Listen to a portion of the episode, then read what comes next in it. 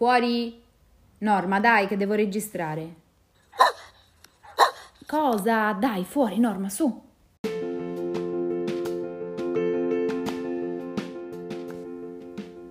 Salve e benvenuti a Fuori Norma, un podcast su disabilità, autismo, malattie croniche e fragilità sociale. Io sono Emanuela, un'insegnante, educatrice e attrice che ha anche la fortuna di essere disabile, autistica e fighissima, decisamente fuori norma. Se anche voi per qualunque motivo vi collocate al di fuori della media statistica o amate qualcuno che lo è, questo è il podcast che fa per voi. Prima di introdurre l'ospite di oggi vorrei fare una precisazione. Che voi ascoltate il podcast in formato audio, ma io registro le mie interviste tramite videochiamata. E questa è una precisazione particolarmente importante per questo episodio, visto che parliamo di sordità acquisita. Ospite di questa puntata è la dottoressa Damiana Spanu, pediatra neonatologa e formatrice per il Dipartimento di Prevenzione e Promozione della Salute. Vi lascio all'intervista. Buon ascolto. Buongiorno dottoressa, mi sente? Ma soprattutto mi vede bene? Benissimo. Smetterò immediatamente di darle del lei perché ho capito che non sono capace. Intanto benvenuta, è un onore per me averla ospite al podcast e inizierei a raccontare la tua storia, che è una storia particolare perché la tua è una sordità acquisita. Sì, in realtà mi sono resa conto di non sentire eh, mentre facevo la scuola di specializzazione e negli incontri eh, con, le, con, le, persone avevo sempre, perdevo sempre qualcosa, quindi ho cominciato a fare dei primi controlli che hanno evidenziato un'ipoacusia inizialmente moderata. Quindi, l'età... quindi la perdita della sensibilità uditiva eh, che ti, ti, non, non, è un discorso di volume, eh, ma proprio sull'or, sull'organizzazione di alcune parole che arrivano magari in maniera incompleta. Ci sono dei suoni che si sentono meglio e altri peggio. Scuola di specializzazione più o meno dopo l'università? Avevo quindi. sui 20-22 anni, mi sembra di ricordare, feci un intervento chirurgico, infatti, che mh, mi mise nelle condizioni di superare assolutamente il problema per una decina d'anni. La diagnosi era stata quella di otosclerosi, il che significa sclerotizzazione, quindi immaginate come una sorta di fibrosi ehm, ehm nell'orecchio, nella camera dell'orecchio medio, dove c'è la catena degli ossicini per intenderci, e proprio lì era il problema non, non avveniva la trasmissione ossea del, dell'onda sonora, quindi non, non, si aveva l'impulso nervoso adeguato. E mi misero una sorta di piccola protesi quasi, se vogliamo dire, mm, ricostruirono il muscoletto, uno dei muscoletti che è il muscolo stapedio, che ehm, ehm, comporta la normale trasmissione del suono nella catena ossiculare. E con quello io risolsi effettivamente. Cioè, eh, per un bel po', quando... una decina d'anni, diciamo, buoni. Ma quando l'hai fatto sapevi che era un intervento che mh, avrebbe tamponato per un certo periodo o pensavi che fosse un intervento risolutivo? No, io sapevo. Infatti normalmente non è un intervento che fanno nei giovani perché comunque quando si ha l'autosclerosi il processo infiammatorio di sclerotizzazione non viene interrotto, eh, anche perché la causa spesso è genetica, anzi autoimmune, no? come nel mio caso io ho anche una malattia cronica autoimmune che non c'entra niente con l'udito. E, ehm, e questo ah, sapevo che avrebbe comportato comunque l'insorgenza di, di, no, anche magari nell'orecchio controlaterale eh, oppure proprio un aggravamento nello stesso orecchio e così infatti è stato. E, ehm, sapevo che più o meno la durata sarebbe stata quella e che probabilmente, come infatti successe, perché insomma è una malattia molto conosciuta, ehm, con la crescita, eh, in questo caso con la prima gravidanza, ehm, ebbe un aggravamento che divenne poi eh, sempre più invalidante, usiamola sta parola finalmente. Mi accorsi dopo... Eh, dieci anni e passa, quando l'invalidità divenne, come dicevo, eh, manifesta, che ehm, non si poteva più ripetere lo stesso intervento chirurgico o comunque eh, fare qualcosa di questo tipo e eh, piano piano um, accettai l'idea di utilizzare le protesi acustiche, quindi gli apparecchi acustici, inizialmente monolaterale sull'orecchio più grave, ma poi eh, visto che l'autosclerosi è presente anche nella, nell'altro orecchio, si decise di apparecchiare, fra virgolette, entrambi, eh, entrambe le orecchie, anche perché perché così si sosteneva in un certo senso il trofismo e la, la, la vita anche dell'altro, dell'altro, orecchio. Una cosa molto importante, infatti, che vorrei dire è che non bisogna mai sottovalutare anche un'ipoacusia moderata.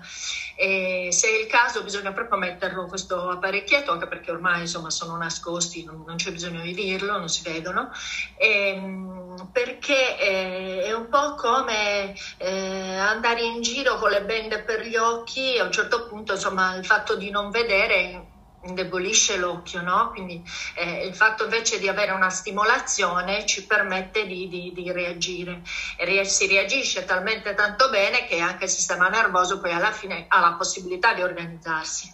L'apparecchio ti ha permesso di ehm, rallentare questo processo di degenerazione? In parte senz'altro mi permette di mantenere il più possibile la, l'udito per quello che, che. Io a questo punto, eh, nel frattempo, tutta la storia ha portato ad una eh, classificazione della mia ipoacusia come bilaterale eh, profonda, che è il quarto stadio, eh, l'ultimo quindi, ehm, che ehm, a questo punto necessiterebbe con ulteriore peggioramento di eh, o apparecchi di livello superiore, che peraltro ci sono, quindi ho ancora qualche chance, ma ehm, mi è stato detto comunque giustamente dagli specialisti che eh, io sono candidata per eh, il trapianto di coclea bilaterale.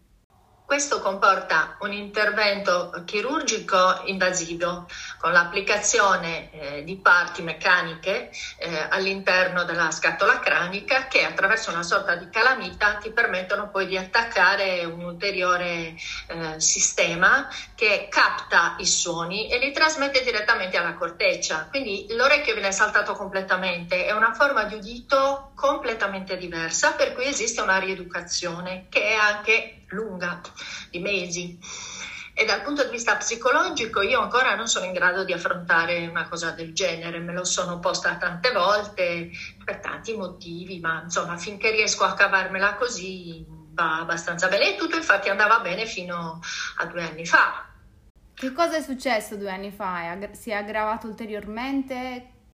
È successo quello che stiamo vivendo tutti noi tutti i giorni, il Covid, e quindi il fatto che tutti abbiamo indossato le mascherine. È incredibile che siano passati due anni. Questo mi ha fatto rendere conto però che io mi avvalevo molto della lettura delle labbra. L'apparecchio acustico mi aiuta, per carità, cioè ho um, una buona... Um, percezione senz'altro, però ci sono ancora delle sfumature perché, ripeto, non è una questione di volume, come dicevo all'inizio, è proprio che eh, la, la, percezione sui decibel su cui viaggia la parola parlata è abbastanza... Ehm, eh, come dire, è sporca, è sporco il suono, ok? Quindi ehm, per quanto i volumi siano amplificati, a volte mi viene da ridere perché veramente sento la carta stropicciata delle caramelle a, due, a 20 metri di distanza, però magari non capisco bene la sfumatura tra basta, pasta, eh, casta, Ok, quindi sono questi i problemi. Ecco perché piano piano per aiutarti si inizia a, a, a, guardare le persone, anche perché normalmente uno parla e guarda nel viso la persona, però mi sono resa conto che evidentemente fin dalla prima volta in cui ebbi problemi, io nel tempo, senza rendermi conto, sono diventata bravissima nella lettura delle labbra. E questo mi ha forse portato ad adagiarmi anche un pochino, perché adesso va un po' meglio, perché ti, ti, ti sforzi di usare proprio i tuoi apparecchi al massimo, apri proprio bene le orecchie e riesci comunque a sentire, ma certe volte, soprattutto in alcuni contesti dove è fondamentale eh, sapere esattamente la parola, sia in termini di, di, di, lavoro, discussione, soldi, indirizzi, informazioni, dove non è che puoi inventare tanto, quindi mi rendo conto che devo proprio chiedere a quella, alle persone di allontanarsi e abbassare la mascherina. Io ti chiederei che rapporto hai con la parola disabilità se pensi di essere disabile, quando hai iniziato a pensare, se hai iniziato a pensare di essere disabile, e in che modo ti sei adattata a questa realtà che è cambiata lentamente in fondo, quindi mm, in che punto, a, a che punto hai iniziato a renderti conto? Ma mm, è stata una cosa che forse crescendo, infatti all'inizio, anche perché io ho avuto l'aggravamento della sordità anche in un contesto di vita un po' pesante per motivi personali e credo che anche questo abbia influito. E quindi tutto l'insieme, il mettere l'apparecchio, delle difficoltà di tipo personale che si sono, che si sono accavallate, eh, mi hanno mh, fatto mi hanno buttato un po' giù, ecco, quindi ho cominciato effettivamente a capire che avevo bisogno anche di, di, di, di un aiuto, avevo mh, eh, necessità di non perdere eh, questi, questi aggeggini che all'inizio era uno, che dipendeva dal fatto che la batteria si potesse scaricare, cioè sono tante piccole, tante piccole sfumature che ti, ti danno rabbia, quindi inizialmente è stata una cosa così, che poi piano piano però ho accettato, ci vuole solo molta organizzazione. E sicuramente il fatto di non essere sempre in grado di sentire, di poter lavorare, mi ha, mi ha fatto iniziare ad accettare e a dire anche molto tranquillamente di avere una disabilità e un'invalidità anche. E, ehm, ma io credo che in fondo sta un po' nella, nel modo in cui uno vive, a seconda delle persone, eh, ognuno, come per tante cose, dà il proprio significato ad una parola, è come il discorso di malattia. Eh, a me finché questa mm, sordità e mie, la mia patologia autoimmune, io ho un'artrite reumatoide eh, cronica, quindi, che però ben curata mi permette appunto di fare una vita abbastanza normale, finché io con tutto questo riesco Mm, ad essere autosufficiente, eh, svolgere un lavoro che è diverso da quello con cui sono partita. Io lavoro in un reparto eh, ad alta specializzazione di patologia neonatale e eh, l'ho dovuto lasciare. È ovvio che io non possa più fare clinica come medico e quindi eh, faccio un lavoro che invece mi permette di, di, fare insegnamento, di lavorare, sono formatore sia nell'ambito neonatologico, ma ehm, cosa che mi sta appassionando moltissimo anche nella prevenzione nelle scuole, faccio promozione della salute. E quindi anche portare la mia esperienza um, come um, proprio anche il mio vissuto a volte per i ragazzi può essere, può essere una cosa importante non sempre il fatto di avere un qualcosa eh, di, per gli altri che non ce l'hanno può sembrare una cosa terrificante perché loro non sono ancora abituati e pensano che loro non avrebbero mai potuto fare una vita eh, del genere. Eh, ma chi ce l'ha poi piano piano si rende conto perché in realtà poi cioè, noi siamo perfettamente in grado di organizzarci, di superare anche cose molto brutte, purtroppo anche i lutti, no?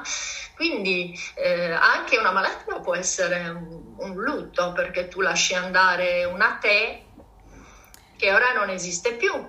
È esattamente piano piano, però la lasci andare. Il percorso che hai descritto, no? il percorso del lutto, dalla rabbia a esatto. venire a patti con questa cosa, l'accettazione e l'adattamento, no?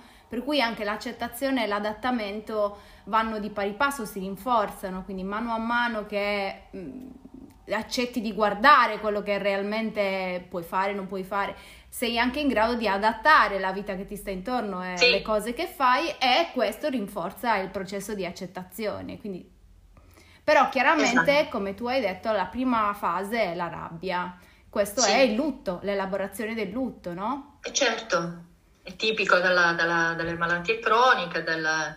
però diciamo che poi appunto, a parte che anch'io mi sono rivolta ad un counselor, ma avendo io questo tipo di background, perché ritornando al discorso di prima, il lavoro cambia e anch'io faccio counseling per alcune cose, quindi comunque le basi ehm, c'erano e mi hanno mi ha aiutato molto. Devo dire che anche il tipo di cambio di lavoro, anche il tipo di lavoro, avvicinare determinate persone mi ha aiutato anche personalmente, ho tratto molto molto ehm, beneficio sicuramente. Sì, la tua è una storia di successo perché sei stata in grado di eh, modificare in qualche modo il tuo lavoro e indirizzarlo anche sfruttando in, in, un certo senso le cose che hai imparato attraverso il tuo percorso personale, no? Quindi facendo sì. frutto di ciò che eh, la consapevolezza di te stessa e il tuo percorso personale ti hanno portato a fare in questo senso. Esatto, sbaglio. Esatto, sì, Ho sì, sì. Bene.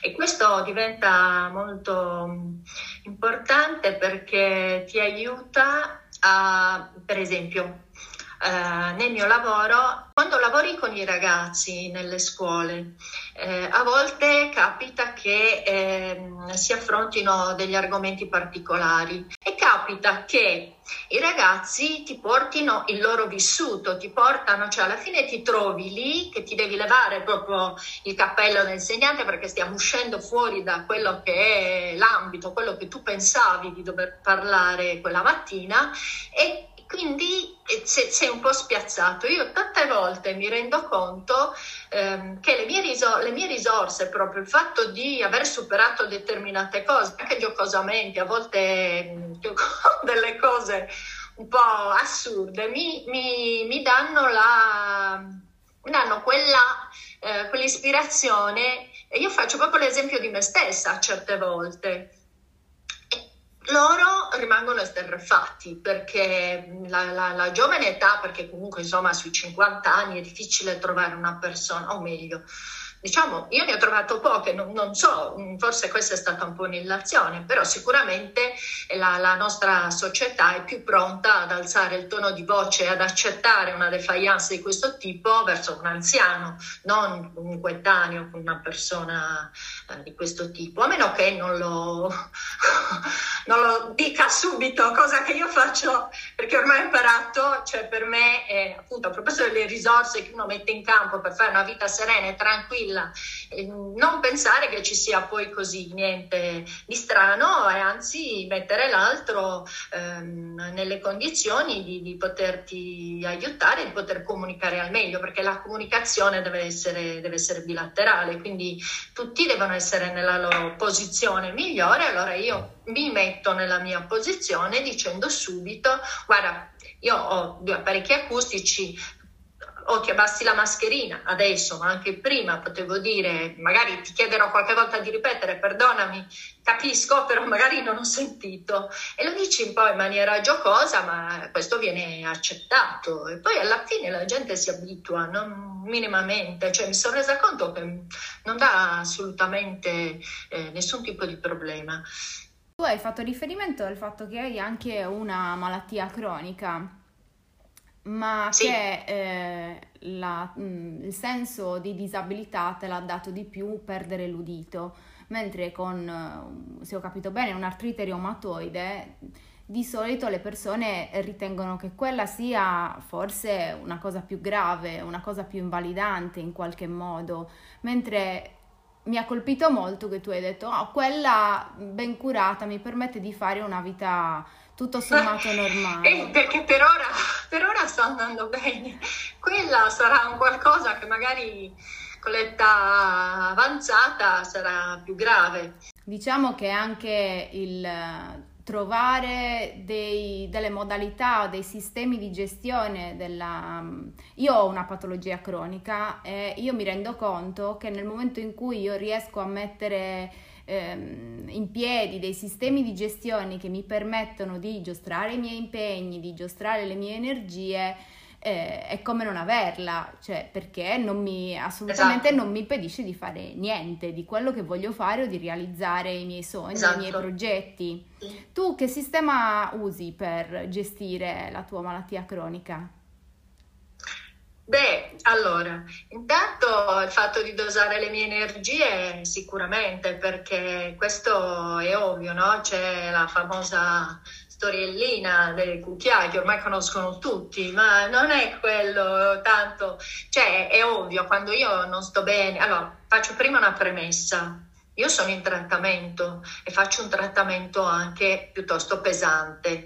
Uno di questi, io faccio la terapia biologica, non so, posso dirlo, che, che, che cos'è? Sono anticorpi monoclonali e antilinfociti che mi impediscono, impediscono al mio sistema immunitario di fare eh, tutti gli anticorpi contro le mie articolazioni, il che è la patogenesi della, della, della mia malattia, no? È quello il problema. Chi ha l'artrite reumatoide sa che eh, sono proprio le articolazioni, le cartilagini che sono bersaglio di un'infiammazione eh, autogenerata e che eh, fa sì che tu piano piano insomma, possa, possa rischiare di avere anche delle deformità. Ma la cosa più importante è che, come tutte le malattie croniche, causa un'infiammazione cronica, febbricola, debolezza, astenia, astenia soprattutto. Ci sono delle mattine in cui uno non riesce neanche ad alzarsi dal letto, altre volte in cui ti senti un leone. Dipende magari da quanto hai dormito, dipende da cosa hai fatto il giorno prima. Tante piccole sfumature. Se sei in terapia e sei più forte.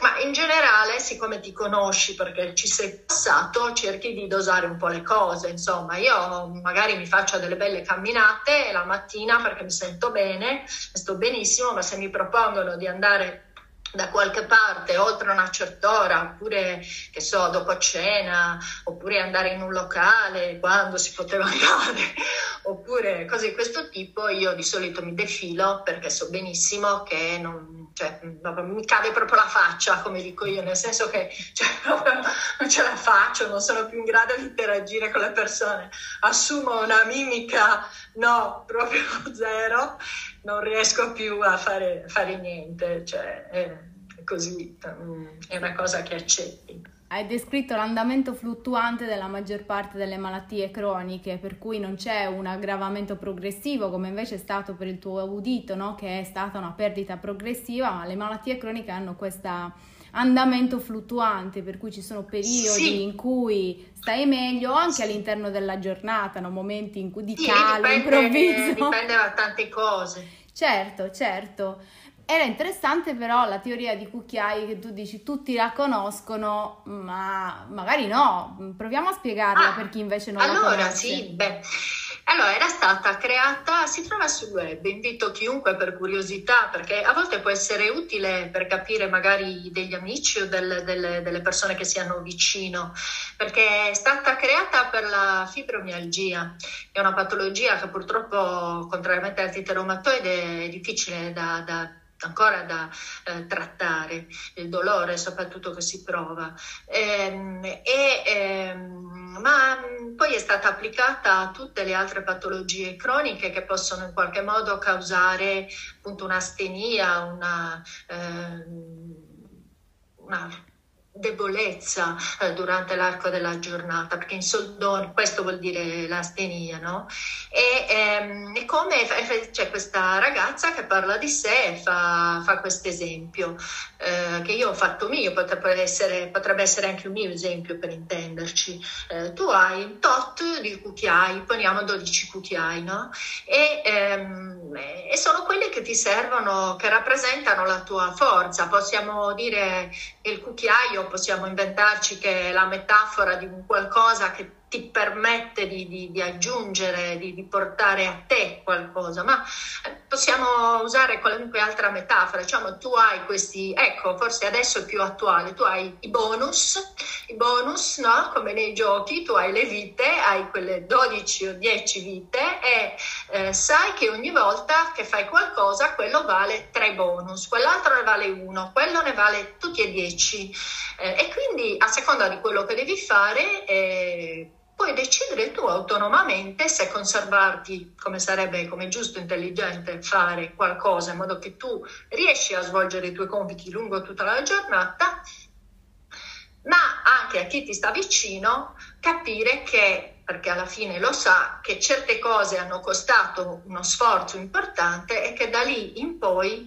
eh, è bene che insomma magari qualcuno ti stia più vicino, ti aiuti, eh, perché a volte quando uno sta male, è successo anche a me, cioè a volte non si ha veramente la forza neanche di dire ma mi faccio un sugo per farmi due spaghetti, cioè a volte finisce che apri il frigo e, e ti prendi quasi crudo, quasi insomma di solito ci si organizza proprio per evitare, no? male che vada c'è un panino. E uno non può vivere così, no? Quindi alla fine insomma si organizza, dipende molto anche dalle possibilità, dal fatto che uno possa vivere, perché insomma si vive anche soli a volte, non è che per forza uno deve avere la famiglia dietro, oppure può anche avere dei figli di cui deve occuparsi, quindi insomma necessariamente eh, tutto questo implica, e ritorniamo al discorso di disabilità, ognuno la vive in modo suo, però dipende da che età l'hai avuta e come hai avuto la possibilità di conviverci e di vivere bene nonostante il tutto. Bene è un bene che ti scegli tu, perché il mio vivere bene non è il tuo e non è quello di un'altra persona. Esatto, a questo proposito io vorrei aggiungere che il modo in cui decidi di spendere i tuoi cucchiai lo decidi tu e non le persone che ti stanno intorno. Se per te un giorno è importante o ti fa piacere spendere tutti i tuoi cucchiai per una passeggiata sul Supramonte, tu sei legittimata a farlo, direi, no? Certo. Certo, la domenica è il giorno dedicato alla spesa di tutti i cucchiai intensa. Esatto. sì, sì, certo. Eh, sì, eh, questo eh, è importante. Non solo sei tu, ma anche lì, ecco, a volte adesso non so se possiamo parlarne di questo, però a volte dicono che chi, chi ha le malattie croniche, chi ha insomma delle, persone, delle personalità a volte un po' particolari, no? che magari sono poco complianti nei confronti degli altri, eh, hanno dei caratteri molto forti, decidono sempre loro. No, il discorso è che ciascuno conosce quelle che sono le proprie possibilità e vorrebbe esprimerle tutte, cioè io cerco di spendermeli tutti sti cucchiai, ecco voglio dire, cioè non è che vabbè posso conservare un pochino, ma io ho 50, faccio 53 anni quest'anno, quindi intendo comunque eh, fare tutto quello che mi viene in mente fare, vivere pienamente la mia vita e non solo di tipo lavorativo, quindi cerco veramente, mi ritengo fortunata per questo, perché eh, quando posso accedere alle terapie e quando posso in qualche modo... Ehm, svolgere i miei compiti mi sento, mi sento, serena, mi sento produttiva, perché anche questo è importante. E il fatto di riuscire a, a, a, far parte della società con il tuo ruolo, con le tue, con, insomma, con le tue cose. Questo, questo, è importante per la testa anche e quindi mm, certo è lasciato a ciascuno il modo, il tipo di lavoro, quello che fai, però il fatto di sentirti a posto, realizzata anche in qualche modo. A posto. A me sembra anche che hai utilizzi le tue capacità, le tue competenze, metti a frutto eh, le tue conoscenze. Io credo che questo aiuti tanto a sentirsi sì. realizzati, perché poi alla fine non è la produttività in sé ma è... No, ma per produttività intendo non bene materiale, intendo proprio mm, il fatto di, di, di, essere d'aiuto per gli altri, di svolgere un ruolo sociale, di fare qualcosa, non di startene tu con uh, il tuo metro quadrato, con le tue cosucce, le tue, la tua bolla, ecco.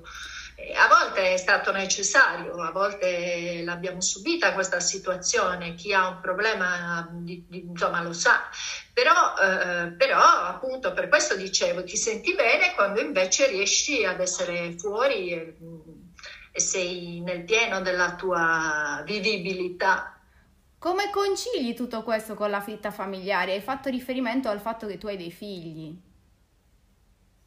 E io, allora, io sono, sono una mamma di due figli adolescenti e sono separata e, ehm, e, e diciamo che loro sono cresciuti e sono venuti nel momento in cui è accaduto tutto, quindi la mia consapevolezza della mia disabilità e la mia ipoacusia che diventava sempre più grave è cresciuta insieme a loro, quindi loro si sono abituati, i bambini, ehm, il mio piccolino mi parlava solo mettendomi una mano sul viso per farmi girare, per far capire che lui stava parlando. Eh, e questa cosa è rimasta non nella gestualità che alla fine ho dovuto interrompere perché era una cosa fastidiosa io. Ti mettevo le mani in faccia, continua. Però lui, lui, vedi, la mantiene se ci pensi, perché lui quando ti deve dire una cosa, soprattutto se è una cosa importante, e magari tu hai già iniziato a parlare, lui ti vuole interrompere, lui vuole parlare, per essere sicuro che tu ti giri lo senta eh, o che comunque tu, tu, presti tutta la tua attenzione, allora lui dice, mamma guardami e ti parla. E quindi mette in atto eh, quello, che, quello, che, lui sa bene essere il mio modo di, di, di sentire bene. Eh, noi in casa nessuno ovviamente usa la mascherina di questi tempi e quindi è tutto, da questo punto di vista in casa è tutto normale però si creano a volte anche delle situazioni spiacevoli perché lui dice qualcosa io non l'ho sentito oppure rispondo eh, un po' così, è una cosa che ho smesso infatti di fare perché a volte la tendenza è quello di sì, sì, sì, ah sì, ah sì, sì, boh, e non ho capito niente.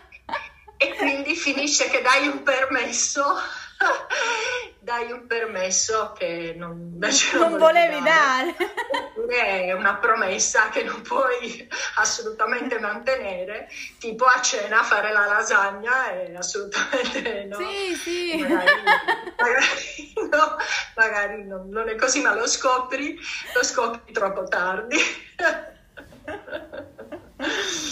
Diciamo che i tuoi figli sono, sono, ormai sono degli automatismi per loro, sono cresciuti già adattati a tra- tradurre sì.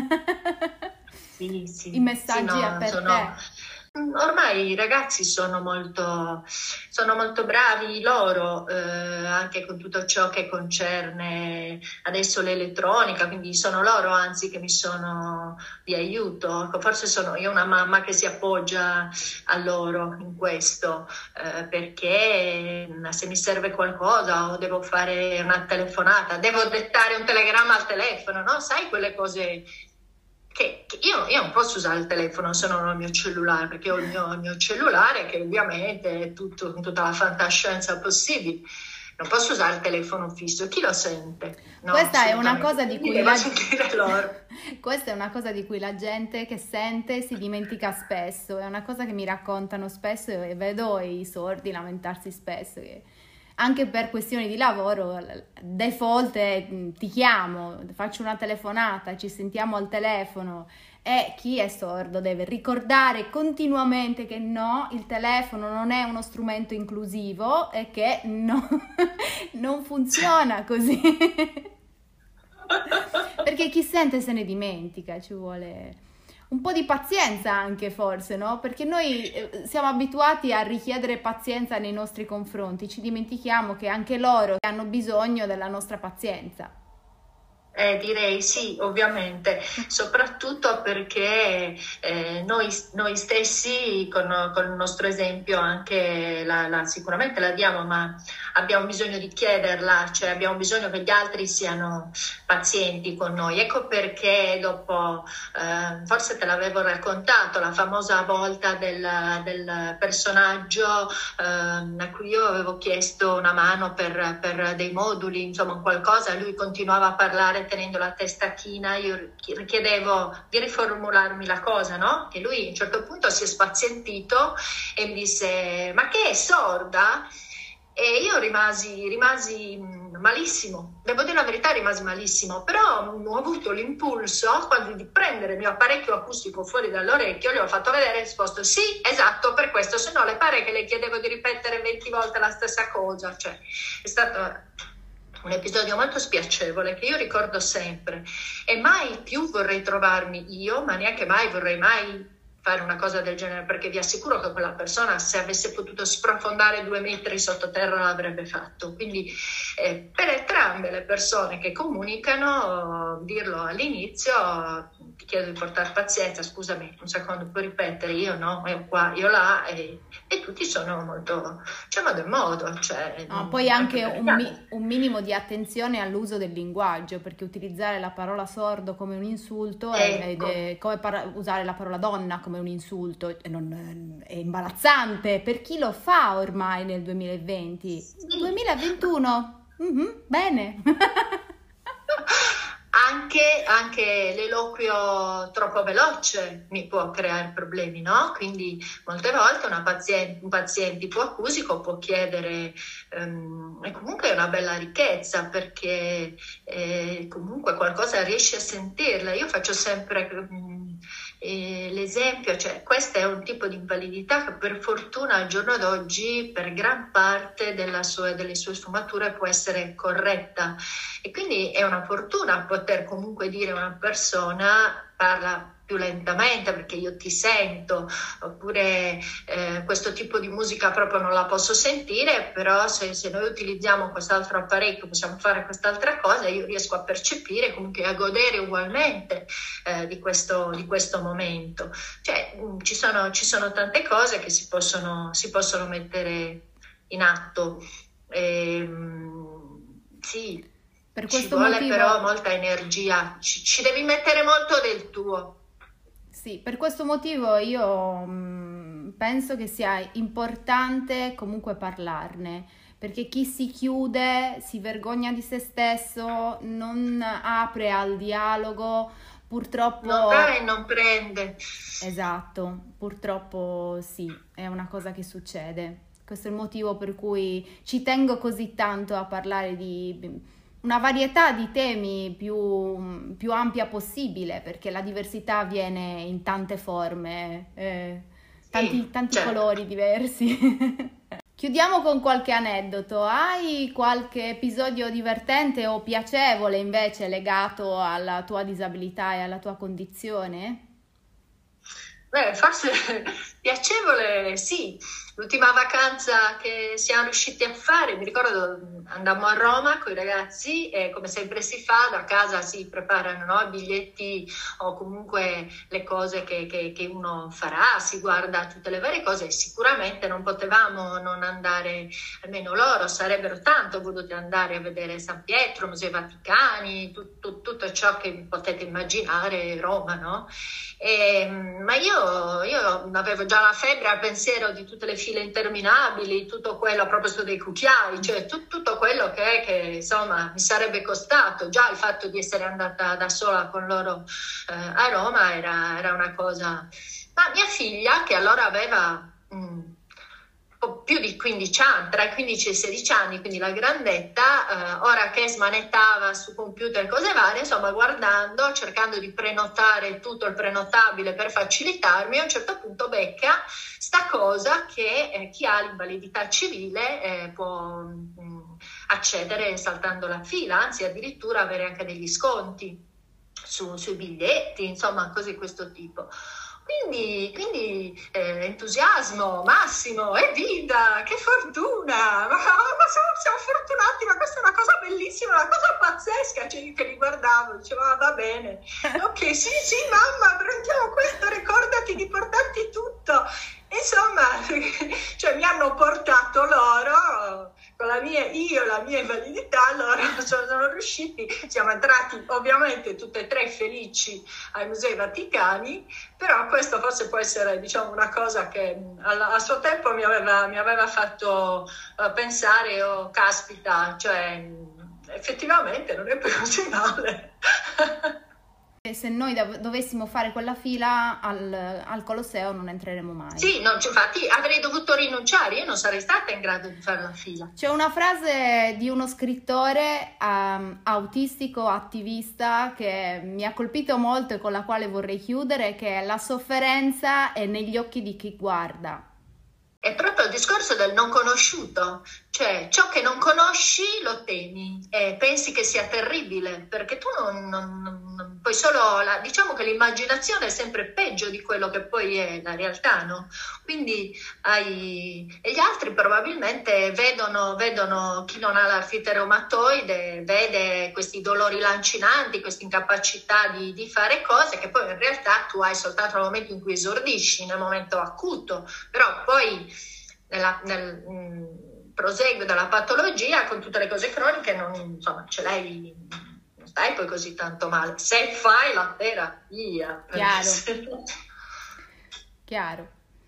No, a me questa frase mi colpì, mi colpì, molto questa frase perché l'ho trovata incredibilmente calzante, perché È anche vero. io, che io ci sono nata, no? Quindi io, sì. io la sofferenza l'ho conosciuta negli occhi di chi mi guardava e poi ho capito Vabbè, ma, ma sul serio, ma dai, ma che? Io ogni due settimane vado a fare la trasfusione a, a posto, no? È così. Perché una volta che ci sei dentro tu mica le vedi queste cose, cioè è sempre che ti guardo da fuori che ha l'occhio, oh poverina.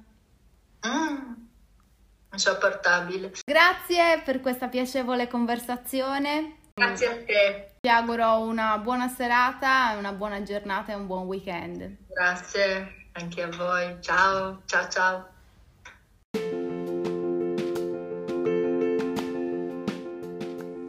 Questo è tutto per oggi, spero che la puntata vi sia piaciuta. Se vi va, fatemi sapere che cosa ne pensate, cercatemi su Instagram e Facebook come Emanuela Masia o potete seguire i link ai miei account social che sono nelle note dell'episodio.